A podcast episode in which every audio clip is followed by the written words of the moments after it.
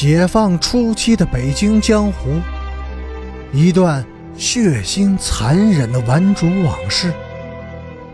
欢迎收听《北京教父》第二百三十集。刺出第一刀以后。袁一平和杨洪全似乎都被这个突然的变故给吓愣了，两个人仍傻傻的相互扭扯和争斗，又僵持了好一会儿，这才有人注意到，袁一平此时面色苍白，呼吸粗重，目光呆滞，显得极度紧张和恐惧。刀子还在他的手中，抓得紧紧的。持刀的手臂却高高的举向头顶，血水顺着刀柄流淌到他的手上和脸上，又脏又黏。他这时应该扔掉刀子。陈诚后来曾淡淡的评论说：“这样，他紧张的心里会得到一些缓冲。”而直到这时，杨洪全的那把刮刀仍没有从后腰里拔出来，以至于人们都怀疑他是不是真的有一把刀。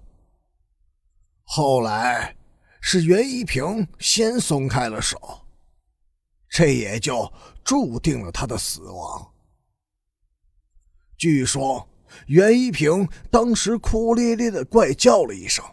同时用双手狠狠地推了杨洪全一把，几乎把杨洪全推倒在地，而他的匕首却在不经意中划破了自己的脸。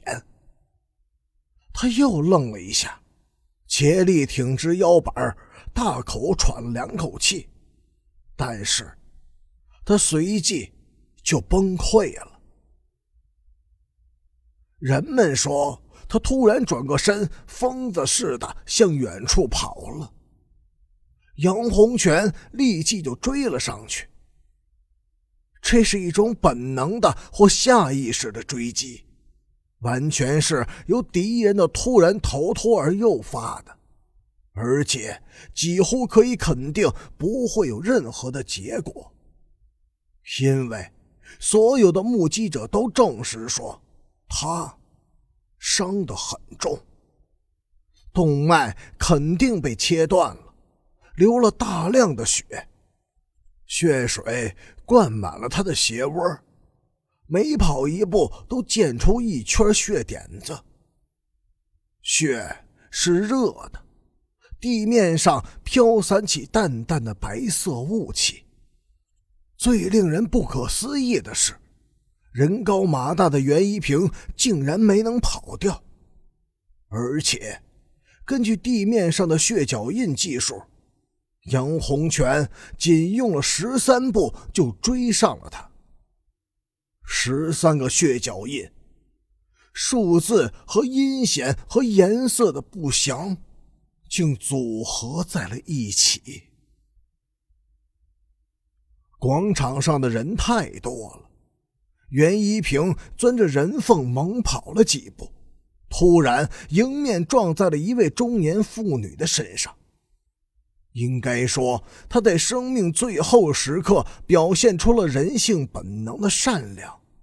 在与中年妇女碰撞的一刹那，袁一平竟猛地耸身向后顿住了脚步，从而。使那位妇女仅被撞得趔趄了两步，就站稳了身子。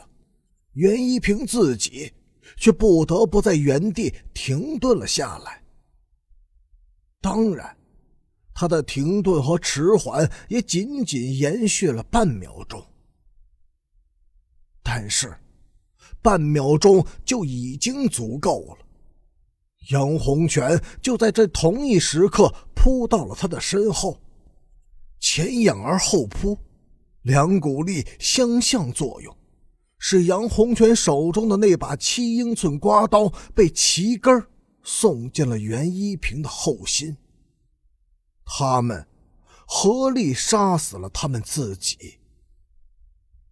根据目击者的陈述，这时袁一平慢慢的转过身来，困惑不解的看着杨洪全，然后他又缓缓的仰起头，眯着那双已经失去了神采的眼睛，惆怅的望着头顶上方湛蓝的天空和那一轮血红色的冬日，若有所思的叹了一口气。